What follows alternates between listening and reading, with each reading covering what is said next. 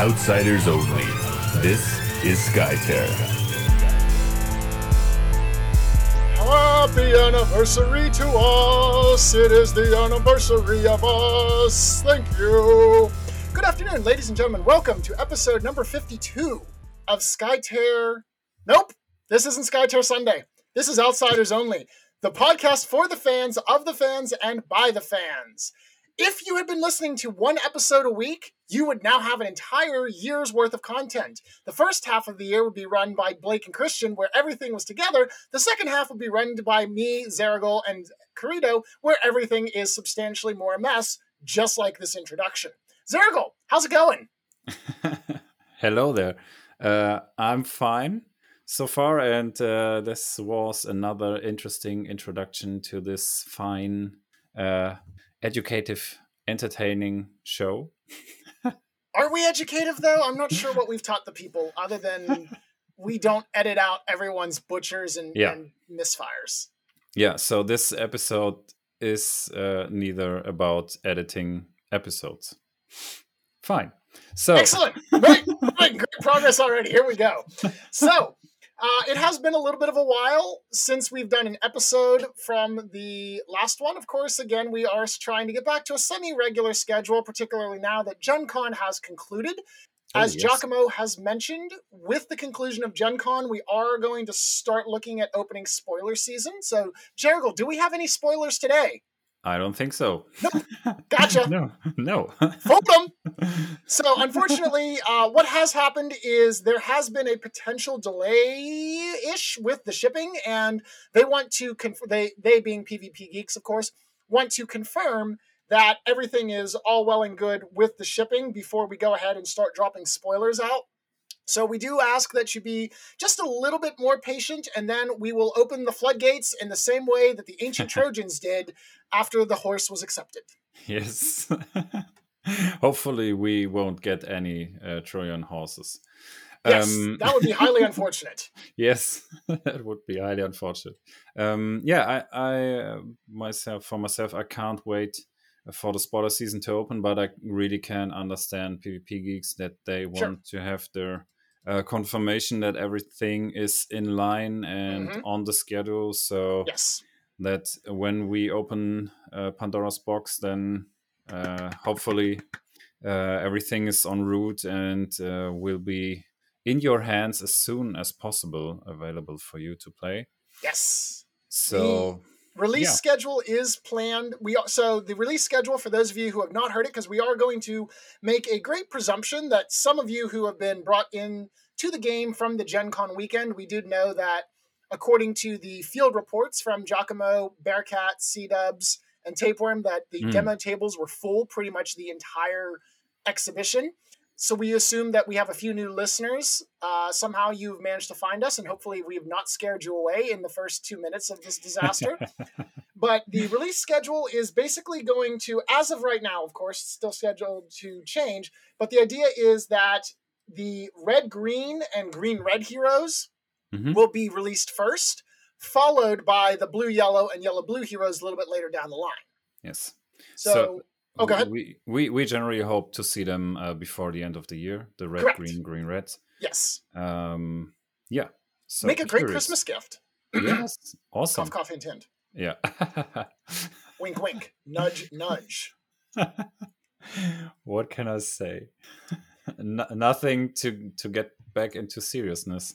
Absolutely not. Seriousness is highly overrated. Yeah. So welcome to the new players and new listeners. We can't wait for feedback from you guys there. I'm pretty curious how your introduction to SkyTear was, and maybe there are some questions in the community. So just feel free to head over to the Discord server from SkyTear so that you can just have a look into this awesome community. We are very open to new players and want to integrate them to the game as soon as possible, and we like to answer questions a lot. Yes. And there are going to be a lot of questions after introduction games. So please just head over there and ask questions or give us, especially us, feedback for the podcast, so that we might grab one of your topics, your main topics, and get it on one of the next episodes as well. Indeed. As Padre will attest, Padre, when we had him visit the show a couple episodes ago, he mentioned, you know, hey, this would be kind of a fun idea if you guys did something along this line. And we integrated some of those ideas last episode, and we're going to pick up with a couple more of those in just a minute once we manage to get some semblance of a track record. But right now, we're just kind of spitballing the random SkyTear related news. Of course, also do remember to sign up for the Clash. It does begin on the 22nd, so likely if you guys are listening to this when it drops tomorrow or today, depending on your time zone. It is on the 3 lanes, so do be aware of that. And as far as I've seen, we are making the amended rules of the 3 lane, which means that you bring 6 heroes and draft 5, not bring 6 heroes and your opponent bans 1, which I was glad to see, because otherwise, I know that everyone would just hate ban Yami, yes, which goes to show that people don't like fun. People who ban Yami are people who are against fun. No, they just know that Yami is one of the best heroes in the game. They are the kind of people that main Kanui. That's all I have to say. Oh, you don't want to be that kind of person. But we are going to talk about Kanui, perhaps? No, we're not. Later? Oh, nope. I struck every single mention of her from the script. There is no chance we bring her up. That's true, but you can't hold me back. That's a good point, considering you're kind of our audio engineer. Like, I have absolutely no power, actually. I just cut you out. Yeah, that's unfortunate. Yeah, that's unfortunate.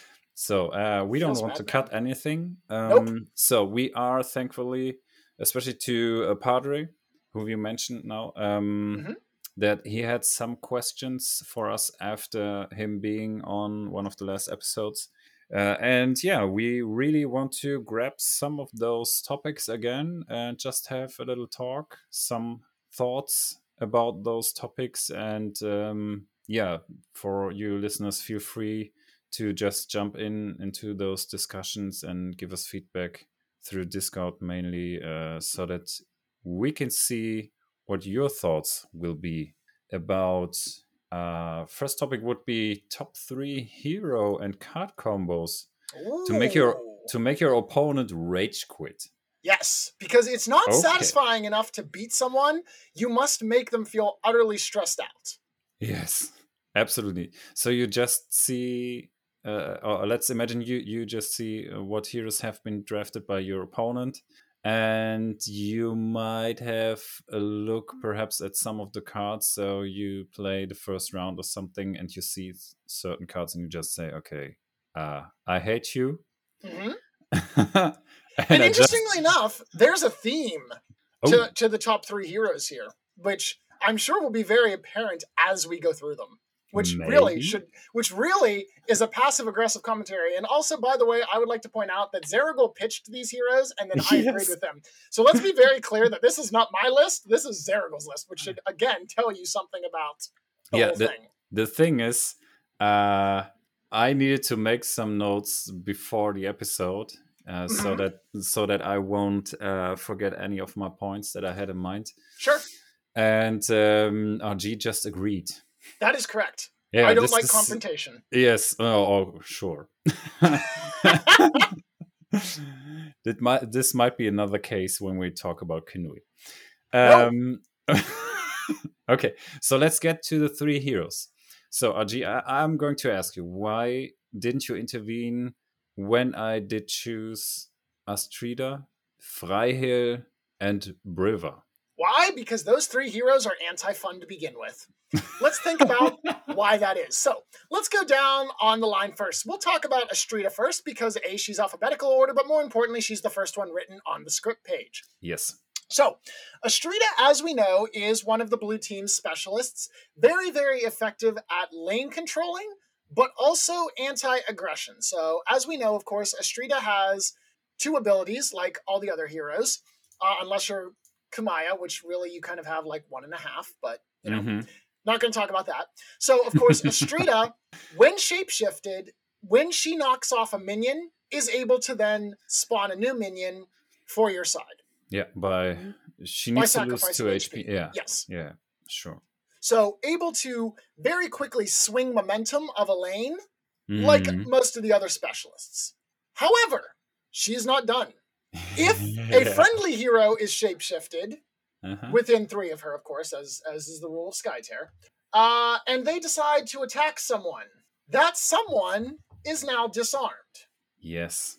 So that's that are two awesome skills, right? So you have the ability to not only kill an enemy minion, but to again spawn a friendly one. Mm-hmm. So you get a +2 effect, let's say, in terms of control. And you are able to either disarm enemy heroes by yourself, so Astrida herself, or you just trigger this skill by attacks that are made by friendly heroes. And yeah, that's now with the actual rule set pretty annoying, as disarm is not only affecting your attack, but also your skirmish action. Yes. So that's another interesting side effect. And we must mention, I think, the best ultimate and the most annoying ultimate in the game is Astrida's ultimate. Oh, 100%. No 100%. Doubt about that. Well, and why is that? Well, Zerigal, I'm going to tell you. Because Astrida's ultimate, the Song of the Siren, just exhausts an enemy hero. That's it. Yeah, boom. Boom. You no longer get to take any actions with that hero. It's like, dodgeball, you're out. Yep. I hit you, you're out. Goodbye. You are the weakest link. Yes. I love Anne Robinson. Oh, Anne Robinson is British. I think she's British. Anyways, we get sidetracked again. So, the other thing, too, to build on your point of disarm as well, we're now starting to see the introduction of more cards that are based off of your attack score. Yes. And so, as Zerigal mentioned, the disarm reduces your attack value, not just the damage you deal on the attack, but your actual attack value. So take a card, for example, like Lure of the Tainted, which does your attack plus a flip whenever an opponent gains mark. Mm-hmm. If they're disarmed, that Lure of the Tainted now does -2 damage. So Yami, 0+. Kamaya, 1+. Habarat or Akimo, 2+. Yeah, I mean, disarming, especially specialists will also help you. If the deck of the other player isn't a flip deck, let's say, so there are a lot of 0s or -1s in there, then you're pretty sure that you can protect your own minions, because a disarmed specialist who generally only has a 2+ flip won't be able to kill minions, which is his or her main job generally. Yes. Would you say that it is their specialty? Oh, yes. Got him. All right. So we've concluded that Astrida is terrible. Now, of course, we said that there were card combos, because seeing Astrida and alone, unless you're Smeoz, is enough to already make you groan. How can we make Astrida worse? Well, worse. Oh, let's add in some different effects. So, as we mentioned, one of Astrida's kind of vulnerability points is the fact that in order to spawn those additional minions, she does have to sacrifice some HP. So, as a result, one might think, hey, I'll just kill her off and then we don't have to worry about that, right? Wrong. Mm-hmm. Put a redirect on her and have her redirect an attack to all those freshly minted minions. Yeah, sounds good, right? You hate to see it. Yes, absolutely. Anti-fun. You hate to see it. Yeah, redirect is such a versatile card. I mean, now in this setup, only Astrida would be able to play it. But there are other heroes, other blue heroes that could help Astrida out to use the redirect. But no one plays Kordoff. Yeah, okay. Let me rethink. Yeah, but still, redirect still is generally pretty annoying if you get it in your face, generally. And so if you can't deal the damage against Astrida, if you just redirect it to a minion, as you mentioned, or the outsider or something like that, So Redirect as surely one of the best cards in the game, almost one of the most played or valuable cards. Makes total sense to put it on Astrida. And we were talking about control. So I was thinking about at least one card that is going to help Astrida to provide even more control value. And this is for sure Presence. Yes. As you get another point of value for your control, and you can predict cards. So you could predict a lead from deck, for example, or you could predict an attack for one of your next tier activations or something like that, or a healing effect, or so on. So another very good card, and generally a good combination with Astrida, especially. And just a really good card in general. Like, we won't beat the point because we've talked about Presence enough on this show, but Presence is just such a good card. Like, if you're playing even one hero with blue runes and you don't have a Presence, I feel like you're making a mistake. Yeah, there's something going wrong. Yeah. Why do you play blue if you don't want to play Presence? Right. Like, the only reason that I would ever play blue is because I wanted to play Presence. Okay. Oh, well. And all right. This won't happen. No. Okay. Because red yellow is better. Check. You were mentioning Astrida's ability to spawn a minion. Yes. So we can push that effect even more. Do it again! Yeah, just let's do it again. So we just put a card like Bewitch on her. I mean, it's... I cry every time. Yeah, I mean, the side effect, it's a bad side effect. It's a -1. So if you flip this card when you attack with Astrida and she's maybe disarmed, then no minion kill. Yikes. That might be a nice counter, but yeah.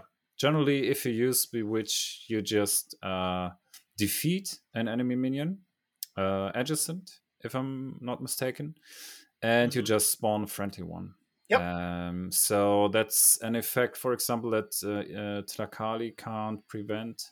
Correct. As it's defeating and there's no damage dealt, so on. So Safeguard also can prevent. Very nice. Yeah. Mm-hmm. Yeah.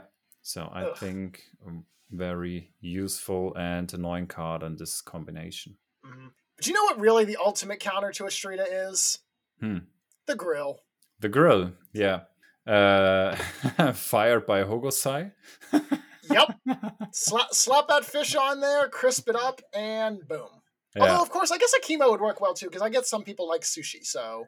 Yeah, he just slices her. Correct. I'm hoping that we see more chemo with the red-green hero and the green-red hero coming out, because, you know, really, I think the only time I regularly see a chemo is from Game Slayer's weird montage of heroes that nevertheless just runs over people. Because he's Game Slayer. But like, no, seriously, like I don't see anyone regularly playing a chemo except for Game Slayer. Okay, nice. Yeah, I'm curious. I mean, I already have some cards in mind that might help. Mm-hmm. But we'll see what spoiler season will bring. Yeah.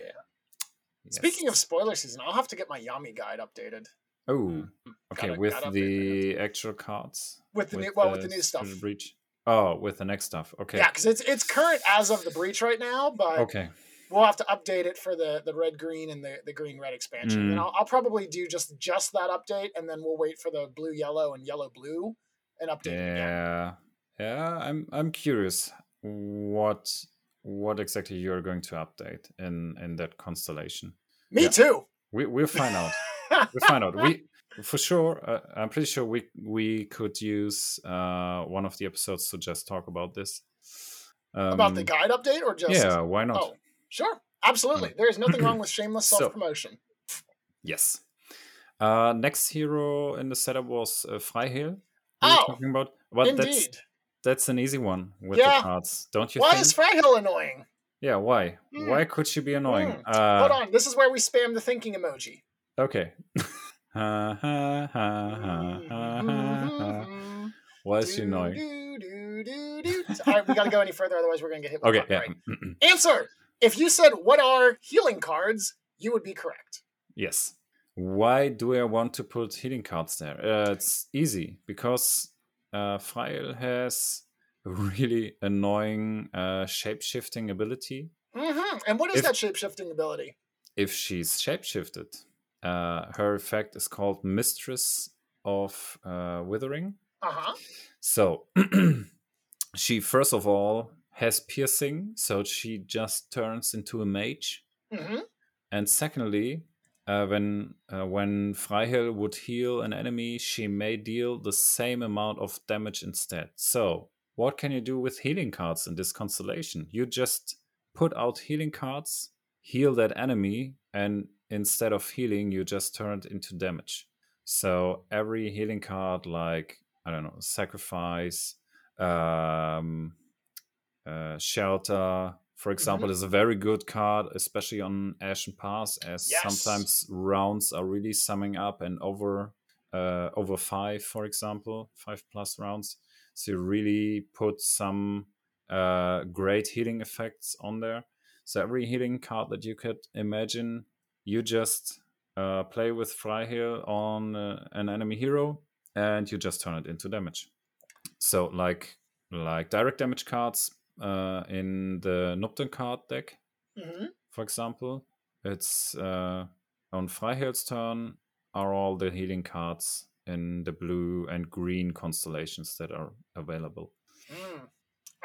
Have we sensed the trend yet? Not sure about that. Anyways, let's go for number 3. Maybe we'll be able to discern it, because to be fair, you know, we say one data point is a statistic, is just a data point. Oh, yes. 2 makes a line. 3 indicates, a very solid trend. Mm-hmm.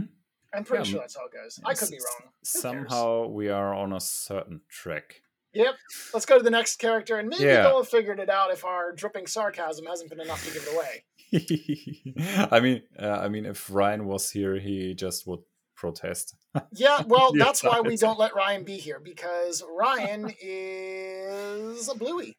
Yes. Which, oddly enough, is our 3rd card. The 3rd hero and card combination, make your hero rage quit, make your opponent rage quit, is, in fact, the porcupine, Brovar. And yes, I know, he's not a porcupine, he's a pangolin. Yes. I got it. He's still a porcupine. Okay. So, why is Brovar annoying, Zerigal, aside from the fact that he's blue? Double D, double die. I've been trying to hold back on that, but I had to let it go once. I'm sorry. Just let it out. I had to do that just once. I feel much better now. The thing is, let's say it that way. He had a super annoying ultimate, mm-hmm. which PvP geeks had to somehow update. It was actually removed from the game. It was just. No, we just quit that. Yep. It was straight out removed from the game. Yeah, abort mission. Abandon hero. No, so instead of kicking an entire hero out of the game, honestly the better choice. Yeah, okay, for us maybe, but not for everyone. Blue players. For everyone. Was just changing the ultimate, so now let's say he has gotten through Avalanche. He got a more How can we describe this more? It's rabble rousing. Yeah. He he slow. He repeat 4 times mo. Yeah, that's it. Except it's 4 times total, which means it would have been 3. Oh well. Anyways. Yeah.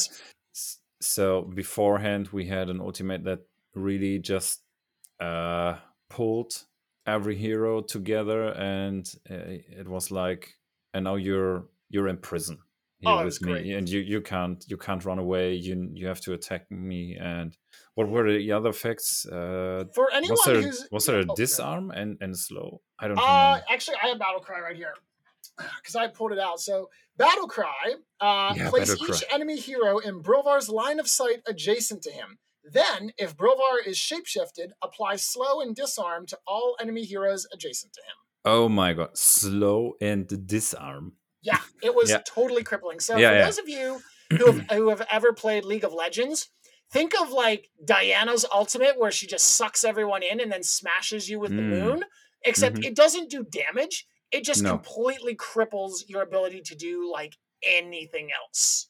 Yeah. So we updated that into another ultimate, which isn't bad. Nope. But might be annoying. Yeah, it's annoying, but might be more situational.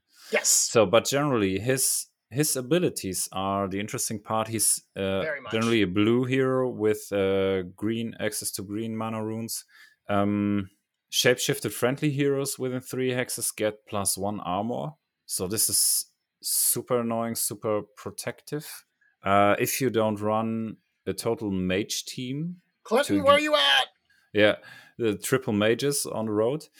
Then you really need to somehow have a good, really good plan to get beyond those big armors.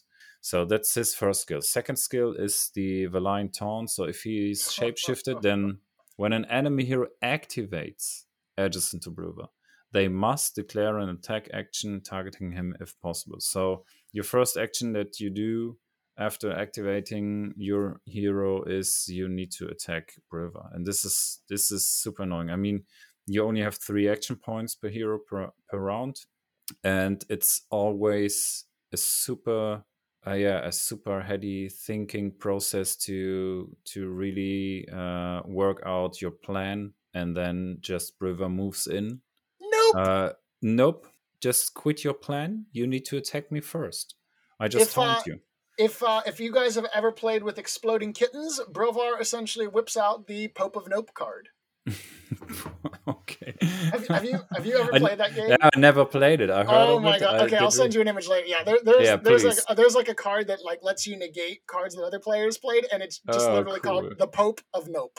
The Pope of Nope. It's so good. The card's name is already super, super cool. It is fantastic. It is a great game to play with your children. Although I would strongly recommend getting the regular version. They're going to hate me. No. We played Munchkin. Oh, okay, very nice. Yeah, so very nice. Yeah, I know how people can hate each other. Well, to be fair, that's the product of Munchkin. Like, Munchkin is one of those games that is designed for you to break up friendships. Yes, absolutely. Like, it's like Monopoly. You play it with people that you are no longer interested in maintaining a healthy relationship with. I mean, generally, why would you play Monopoly? Exactly. That's ultimately the question. Then, would you play Monopoly? We just put that aside. Back to. Let's say the message is, did you get the theme? The topic? What was the message? Yeah. At this point, this is such a mess. I don't even know what the point was. Oh. The point was, let's get back to the heroes. Oh, yeah. And we were talking about annoying stuff. Yes. And we mentioned now 3 or a certain hero combination, that, like top 3 heroes and card combos. The card combo for Brovar. Yes. What would you pair with Brovar to make him more annoying than he already is? Shield Slam. Oh! Sinkhole. Uh-huh. And maybe something comparable like Thorn Roots, maybe. Legs of Nantaka. I am going to petition that in the SkyTear reprint, we just rename Thorn Roots as Legs of Nantaka. That's interesting. That's a good idea. Thank you. I rarely have them. Yeah, you really have to. From time to time, you get... It's like I explained. We take the shotgun approach. You just fire a whole bunch, and something's going to hit. No, we don't. Ryan does. True. Ryan does. Yeah, that's and that's why he quit. That's right. Ryan, what do you think about this? Oh, right, that's right. You're not here to tell us. So Shield Slam. Why would I choose Shield Slam? Can't imagine. So, Shield Slam, obviously, as we know, is piercing damage to an adjacent target and then apply slow. So, after you have already taunted someone into primarily wasting their attack action, of course, obviously, if it's a mage, the damage will at least go through and stick, but generally speaking, the taunt is enough to kind of waste out the attack action and ruin someone's plans. They're going to at least likely try to move and then perhaps use a worship effect or move in a lead effect, or something to get away from Brovar. Yeah. So, of course, as a result, you're going to say, nope, we're going to Shield Slam you, and then they get to only move 1, and now they're down to a single action left. Yeah, so, for example... Feels Batman. Yeah, feels Batman, and Thorn Roots is another good idea. The next time target adjacent enemy hero would be moved by an effect, that effect is cancelled. So you just cancel an entire movement. Yep. Which is pretty annoying. And yes. Yeah, Sinkhole just goes in that same direction. I mean, we could also use something like Slide, for example. Cha-cha, real smooth. There are some pretty nice option to just be annoying to your enemy so that he can't really move away. Yep. Or, for example, Grasp of Graphite. Yes, that's another choice. If target enemy hero has slow, then cannot be moved with the next movement effect. Mm-hmm. Yeah, which is pretty nice as well, or a nice option in this constellation. In conclusion, there are a number of ways that Brovar can go from really obnoxious to really, really obnoxious. Yeah. Yes. That is the summary of our discussion. So, in case you haven't noticed, all three of the heroes, well, Freihill, I would argue, is more of an aggressive hero, but all three of the heroes are blue. Mm-hmm. Therefore, in conclusion, blue team makes your opponent rage quit because blue just isn't fun. It's the most annoying team up you could imagine. I'm ready for the flood of people complaining now in the Discord. RG, you just don't like blue because you're a Yami fanboy. That is correct. But also, we have done unbiased analysis. Yes. Speaking of Yami, let's now move on to a much more positive topic. Top three heroes with synergy. So, we debated throwing things around here.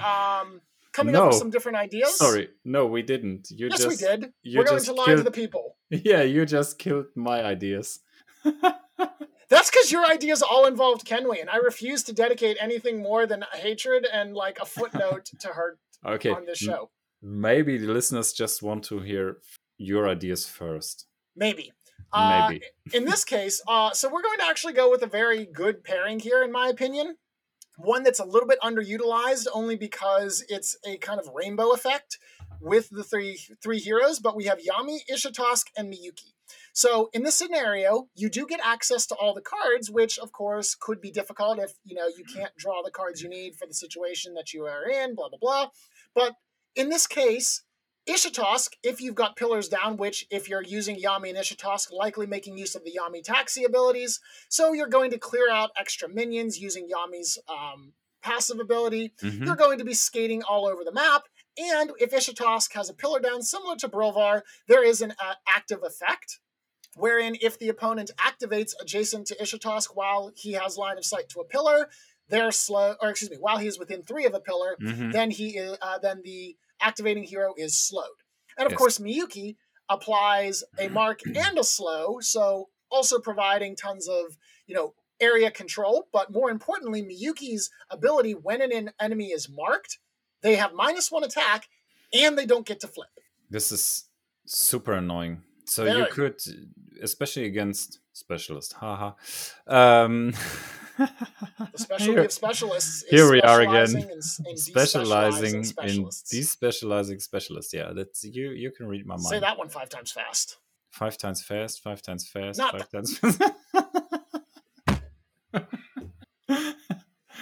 I should have said that one. We are now observing in the wild a German with a sense of humor. Let's study it carefully as we observe its movements, trying to make the American go crazy. I'm still here. Great observation. All right.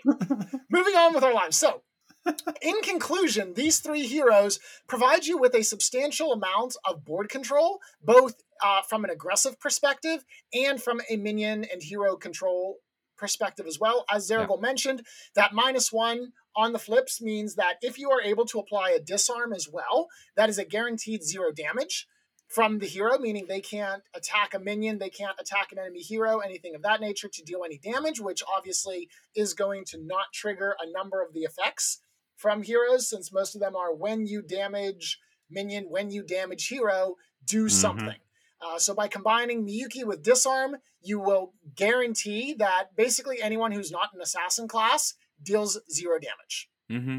Yeah. And we just throw in one of the new cards, Vendetta. Ah, yes. And you get a lot of extra damage through your attack. Yes. So you get +X attack, mm-hmm.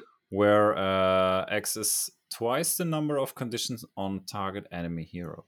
And yeah, just Miyuki provides 2, 3. You mark, you slow. So if you are able to put a disarm, as you mentioned, maybe some exhaustion, perhaps. Yeah, some exhaustion. Yeah, something like that. Then it's just 6 extra damage. Oof! That hurts. Mm-hmm. And all of a sudden, the calm and peaceful woman wearing the elegant robe is swinging at you and dealing over half your life in one hit. Mm-hmm. And then you sit there and cry. Yes. Yes, but absolutely. What do we notice about these heroes? They're red. No, Ishtosk isn't. But you could play... Mine is. That's how I painted him, okay? Actually, no, I didn't. I lied. I painted it with a green gray similar to what's on the card. God. I nearly had a heart attack. Hey, this was your idea. It was my idea with Yami, Ishtosk, and Miyuki. After you just killed the idea of Akuti, Ekrit, and... What was the name? That's right. Mm-hmm. Exactly. Akuti, Ekrit, and... So our next topic on the list here that we want to go over, and the final one that we're going to take a look at tonight, is the outsider discussion. So we did something of this sort of before, where we talked, which outsider do you bring in which scenario? But so we're going to do a little bit more of a spin flavor here in this one. We have the OG outsider, the giant 3-panel or the 3-hex abomination that crosses the SkyTear boundary lines versus the humble Silent Ambassador. What a fantastic segue! Just to we ignore Kenway. I know. Another. Can we do this segue? Yes, we can. Yes, we can. We are Bob the Builder here. Top 3 hero synergies. There are just to end the last thought. There are but there are several different hero synergies. Mm-hmm. It always depends on. Yeah, let's say which colors maybe you are going to prefer, what kind of style you want to play gameplay-wise, so more aggressive, more controlish, or pushing or something like that. So other hero constellations might make more sense, for example. This is just one of the examples that we saw, for example, in certain constellations in the last qualifiers, for example. Mm-hmm. And they just make sense, bringing them together. So that was, And the three that we listed for the frustration component earlier, another 3 set that works well. Astrida, Freihill, Brovar work very well on the Ashen Pass. Allows you to control the territory very easily. Oh yes. Another one that's actually it's super jank, but it's actually really funny whenever it works. Mm-hmm. I did the C-Dubs and I played a Clash game. Couple Clash iterations ago, and it was on Ashen Pass, and so he ran. I think it was Ekrit, Zakol, Shadris. Ekrit, Zakol, and Shadris. Okay, interesting. So the objective is literally just knock your opponent around. Wow. And it's actually really, really annoying. Yeah. Like the rune alignment doesn't really work out very well, but like. The obnoxious factor of just knocking your opponent's heroes all over the place more than makes up for it. Yeah, I mean, there might be other constellations and card combinations that we didn't think of, or we still don't know that they exist or could work. And we're hoping that people can find them. Yes, yes. So feel free to give us feedback on this one. Mm-hmm. Okay, getting back to the outsiders. So you mentioned... OG versus Silent Ambassador. I think the outsider battle or the so question what we're going to do... there's a question behind it. Like there which is. Of the two outsider would you choose if and this and in this case I'm open. Going to pitch. I'm going to pitch which of these two outsiders would you choose if we were playing a game of dodgeball? At no point was it specified that this had to be related to SkyTear. Okay. I would choose Silent Ambassador. Okay, and Because, OG is so big, you can't miss him. Also, Silent Ambassador has Wormhole. She can just swap. She can swap, teammates around. That way, you have the one kid that's really annoying, but you have to pick them because otherwise, their parents will complain that like you're neglecting their kid, even though it's their kid's behavioral conduct. Uh-huh. You just wormhole your star player with the annoying kid. The annoying kid gets hit. They're out. Oh, boom. Done. Wow. What a strategy. We endorse bullying here on Outsiders. No, we don't actually. Okay, how can we get back to a serious discussion? Let's talk about the trolley problem. So we've been talking about that quite often in the start of the school year. And so therefore, the trolley problem, for those of you who are not familiar, if you have a trolley hurling down the track, out of control, the brakes are broken, and there are 5 people lying on the track. I was assuming you were going to cut me off here. We weren't actually going to do the trolley problem. But apparently we're going to do the trolley problem. So no. We just cut that. Okay. So, what do you think could be, would you choose if, I don't know. Would you choose if there were 3 aggressive victory conditions? Okay, three aggressive victory conditions. So let's say like Onslaught, Double Kill, and Bloodlust. Yeah, okay. Still difficult decision. Yeah, still. Because both of them, so like they're both ranged. They both have 3+ on the flip. Mm-hmm. The thing is, you can... Yeah, I mean, Silent Ambassador could be more useful, especially for some setups that you might want to do for Double Kill. If there is a victory condition like the Tamer on the table... Ooh, it's difficult. I can't say I'm going more with silent. A little bit. I think you can get more damage out of it. Let me think again. 3+ and the 1+ for the Stone Storm, the AOE, and for OG it would be the 3+ attack. The 0+ is piercing, and but it's a pushing effect. I mean, you can reposition an enemy hero, but it's more situational than maybe Silent Ambassador's the other ability, the Wormhole ability. Yes. I mean, the advantage for OG might be being able to get another card, to draw a card. Mm-hmm. This could be helpful. Generally, if you are lacking of cards because you lost control maybe, or you had to spend cards in an aggressive gameplay, or to maybe dodge attacks, or to power up your attacks. So OG could be useful in that sense. Yep. Mm-hmm. So my take, as you said, my take is I like the Silent Ambassador just because, again, with the Wormhole ability, like... Because obviously, and again, this is my bias with red-yellow, but I can wormhole someone, set them up, and then soul scream them. So if you wormhole that, soul scream does quite a bit of damage, especially if I'm using a mage, like very easily could be 7 or 8 damage if I'm using Kichi or Cytheru or something there. And very easily gets the double kill there. So I'm a fan. I agree. There are definitely strong use cases for the OG. I just find the Silent Ambassador to be just a little more flexible. A little more flexible. Yeah, I think so too. So the thing is, we did a certain selection before starting the recording. We were saying like, okay, it's OG versus Silent Ambassador for sure. And then we have the next distinction or different. Yeah, distinction's good. Yeah, distinction's good. Or grouping, whichever. Yeah, grouping. So we were thinking about next thing is Terror of the Endless Nights versus the rest. So Scourge, Dark Vigilante, and Lord of the Ancestors. Yep. I mean that already is something that might be interesting for the listeners. So why do we see where there some difference? Maybe why did we select OG and Silent Ambassador separated from the other outsiders? I think the main thing comes down to versatility and just like universal usefulness. So the OG and the Silent Ambassador both have ranged attack, whereas the other 4 all have melee. So already they have range reduction. In addition, the spawning conditions for each of them are more restrictive. So for the outsider, the original outsider, all you have to do is place it so that it's across the dome.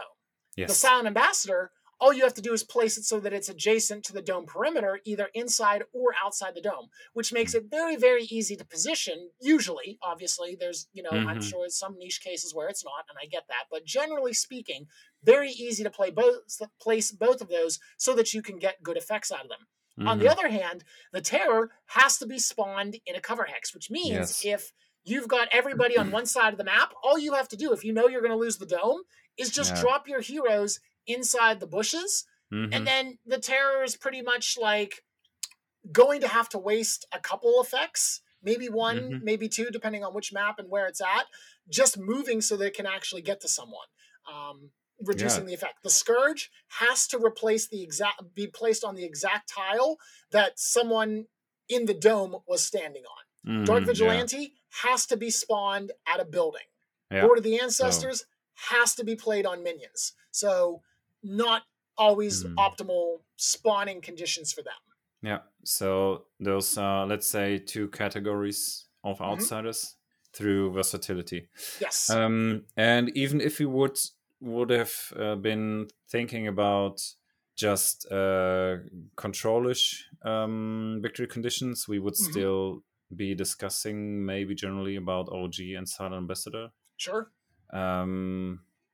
Depending on certain scenarios or let's say certain hero setups and your deck preparations, you might want to choose one of the other outsiders. I would argue in a control game, the Silent Ambassador is generally better just due to the fact that, again, you can swap someone out of position, then you can slow them, making it, depending on obviously relative positioning, almost impossible for them to influence a control point. Like if they're on, you know, the outer edge of the control token, and then you just send them back towards their own nexus and the control token's pushing away from them, or vice versa. They're in the middle of the field, the control token is pressed up against their tower, and then you just fling them against your own tower, so they're on the way opposite side of the field, and then you slow them. They have to burn all their stuff and still not even be able to influence the control zone because they've been slowed. So the Silent Ambassador in control games, to me, makes more sense. Yeah, totally.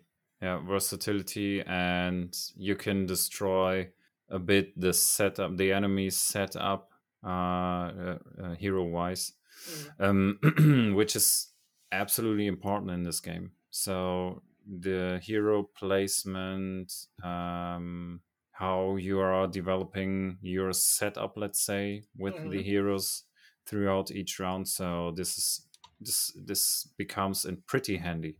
Yes. If you're going to use the wormhole, for example, or if you can slow enemy heroes, more than one hero, for example, which can happen easily as well, depending on positioning. And positioning is a key in the game. Yeah. Okay. Yeah. All right. Well, we're getting close to time here for this one, so we're going to kind of wrap things up a little bit with this discussion. We still do have a couple more points, actually. So as a preview of coming attractions for episode 53, we have discussions on Sakoshi's value or lack thereof, -1 cards, and 1 mana cards. So we'll talk about those whenever we get our next episode. And if you guys have anything else that you want us to add to the list, please feel free to do so, and we will attempt to discuss them without getting terribly derailed. Yeah. Okay. I mean, I said we would attempt to. Yes. The important thing is that we try here, Zerigal. Yeah, we try. Let's see what happens if Ryan jumps back onto the show. Oh no. Oh no. Oh yes. We'll see. So maybe we can surprise you with a guest, for example, in the next episode. We are quite flexible in that terms. Can you bend it like Beckham? Can you? Did you just use Kanui? No, I said can you. Oh, I don't know. I don't know. Oh my god. Okay, if anyone is still listening at this point, we admire your tenacity and dedication, and thank you for your support. Yes, absolutely. Okay. All right. Any final thoughts that you have before we go ahead and wrap up today's mess? No, I'm pretty happy with all the stuff we talked about. It's been more time, I think, that I was expecting we would spend. But I hope we got some messages out there. And yeah, I can't wait for your feedback. We'll talk about the trolley problem next time, I promise. Have a good day, everyone! See ya. Bye-bye. Outsiders Only. This is SkyTear.